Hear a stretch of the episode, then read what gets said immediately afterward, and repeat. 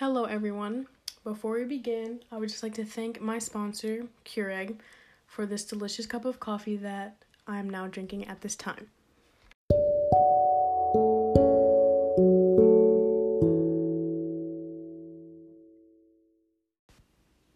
Okay, hey everyone, and welcome back to Coffee and Chat. I'm your host, Ariana Matos.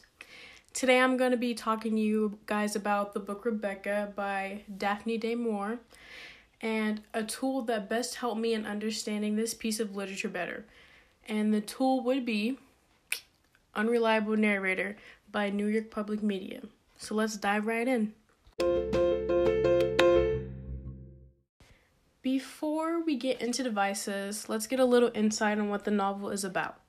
The novel opens with Mrs. De Winters, the new wife of Maxim, having a dream about her being at a place called Manderley, which happens to be the old estate of her husband Maxim before it was burned down. Throughout the novel, Rebecca, Mrs. De Winters, is dealing with the feeling of living with her husband's late wife. She must come to terms with the horrible secret of her husband, as well as deal with Mrs. Danvers, the housekeeper who is still devoted to Rebecca and who will not accept her as the new woman of the house. This outsider feel, with a limited understanding of things throughout the novel, is what leads us into our next discussion Unreliable Narrator by New York Public Media. Not like him the first time, asking Rebecca, I must not think of that. Put it away, a thought forbidden, prompted by demons. This quote found on page 58, is already showing us readers that Mrs. De Winters is affected by Rebecca even though she is deceased.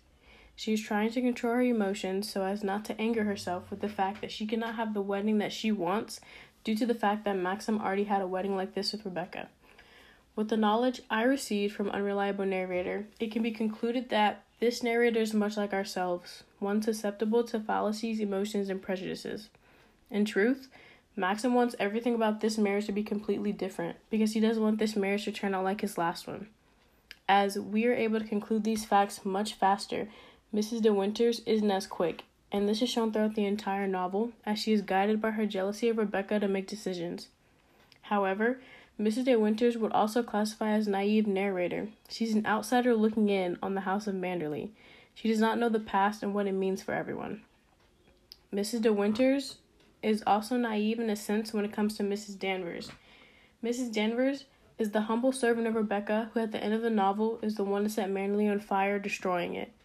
She also does not have fond feelings towards Mrs. De Winters and prays in her downfall. She's the main antagonist throughout the novel on many occasions. All pictures in the gallery would make good costumes, said Mrs. Danvers, especially that one of the young lady in white with her hat in her hand. This quote is found on page 202. Mrs. Danvers suggests that Mrs. De Winter dress as Caroline De Winter, one of Maxim's ancestors, for the ball, leaving out the part that Rebecca also wore this costume. Mrs. De Winter, who had trouble finding a costume, is naive in the fact that Mrs. Danvers is in fact up to something. Mrs. Danvers has shown that she doesn't like Mrs. De Winter, and while us readers can see through her, Mrs. De Winter cannot. As Mrs. De Winters announced at the ball, she walks down expecting laughter and claps, when in reality, she gets silence and a furious Maxim who forces her to change.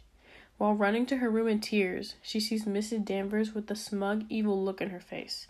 She describes her face as that of an exulting devil. I believe this is when she starts to see Mrs. Danvers as her true self. I also believe that Mrs. De Winter wanted to expect the best of Mrs. Danvers instead of seeing her for herself. In the video, Unreliable Narrator, Lindsay Ellis explains that unreliable narrators help to remind us that we are all fallible and helps us understand why we believe what we believe. In Rebecca, Mrs. De Winter wanted to believe that Mrs. Danvers was genuinely coming from a place of helpfulness when suggesting a costume and where she should get it made. This caused Mrs. De Winter to trust her judgment and in the end was hurt by the result. Why don't you go? He doesn't want you. He never did. He can't forget her. It's you who ought to be lying there in the church crypt, not her. This quote is found on page 250. This is the pushing point of Mrs. De Winter in the novel. Mrs. Denver guides her to the terrace and is whispering in her ear that she should jump. She compares death by pavement to death by drowning, telling Mrs. De Winters that she will have a quick death, unlike the late Rebecca who had a horribly slow one. With this continuous encouragement in her ear, Mrs. De Winters does contemplate jumping from the ledge, saying that the fog covering the ground helps her to not see when her end will exactly be. Unreliable narrator explains that when we hear we want to hear, we ignore the hard facts that are in front of us that we don't feel like facing. Mrs. De Winter feels as if she should die at this point. She's hearing what she wants to hear and has been taking everything that everyone has said to her at face value. She ignores the true fact that Maxim wanted to be with her by listening to the mixture of Mrs. Danvers' harsh words and her own self consciousness. In the end, she does not jump due to the fact that she heard a ship docking on land. This is when everything begins to unfold. She learns from Maxim that Rebecca was a cruel, vicious woman who had multiple affairs, one being with her own cousin, and that she did not commit suicide by drowning, but he, in fact, was the one who killed her. He shot her and then sunk her boat. With this knowledge, Mrs. De Winter feels a sort of relief that Rebecca was not as perfect as she once thought. I believe this brings out her naivety when she only hears what she wants to hear once again.